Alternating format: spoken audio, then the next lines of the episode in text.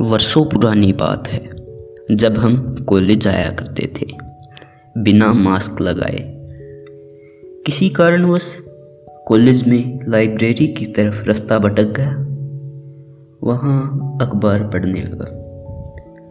अखबार में पढ़ने लायक कोई खबर थी नहीं तो सोचा विज्ञापन ही पढ़ लिए जाएँ। वर्गीकृत वैवाहिक विज्ञापनों में साठ से सत्तर प्रतिशत विज्ञापन में लिखा था, जिसमें वर चाहिए, गोरी तथा सुंदर। एक में भी कालिया सावली नहीं लिखा था। मेरे मन में घोड़े दौड़ने लगे। आखिर इस विचारधारा के लिए कौन जिम्मेदार? नहीं, हम नहीं। हमारे माता पिता भी नहीं। ये बाज़ार भी नहीं फेयर एंड लवली करीम भी नहीं। इन सब के लिए जिम्मेदार है बाबर का पोता अकबर अकबर।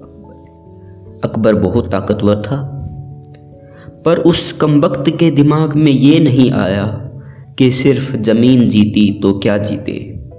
कब्जा तो पानी की लहरों पर भी करना है। सोचिए, एक रोज़ अकबर अपने दरबार में बैठे होते और यह तय कर रहे होते बहुत जीत ली ज़मीनें, बहुत चल गए सिक्के ईरान तक। अब समंदर में लश्कर उतारा जाए। समंदर में जंगली बेड़े उतरते, हम जाते और यूरोप पर कब्जा कर लेते। जैसे यूरोप वालों ने हम पर किया, कुछ सौ साल बाद। तब क्या होता?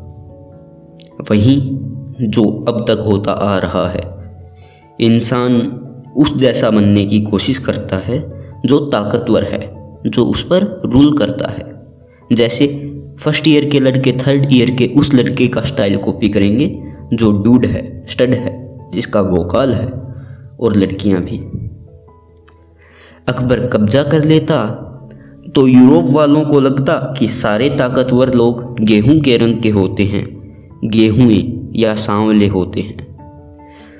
और तब करीम भी रही होती डार्क एंड लवली यकीन मानिए डार्क एंड लवली पर बाबर के पोते ने ऐसा किया नहीं, और ये अब मुझे सोचना पड़ रहा था।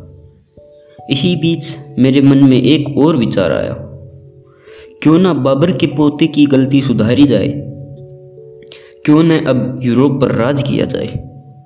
क्यों न उन्हें अब हिंदी की मात्राएँ सिखाई जाएँ, जैसे उन्होंने हमें अंग्रेज़ी सिखाई? मैंने यूरोप पर राज करने की पूरी तैयारी कर ली थी, लेकिन उसी वक्त कम वक्त कोरोना आ गया और मेरा डार्क एंड लवली बनाने का सपना सपना ही रह गया।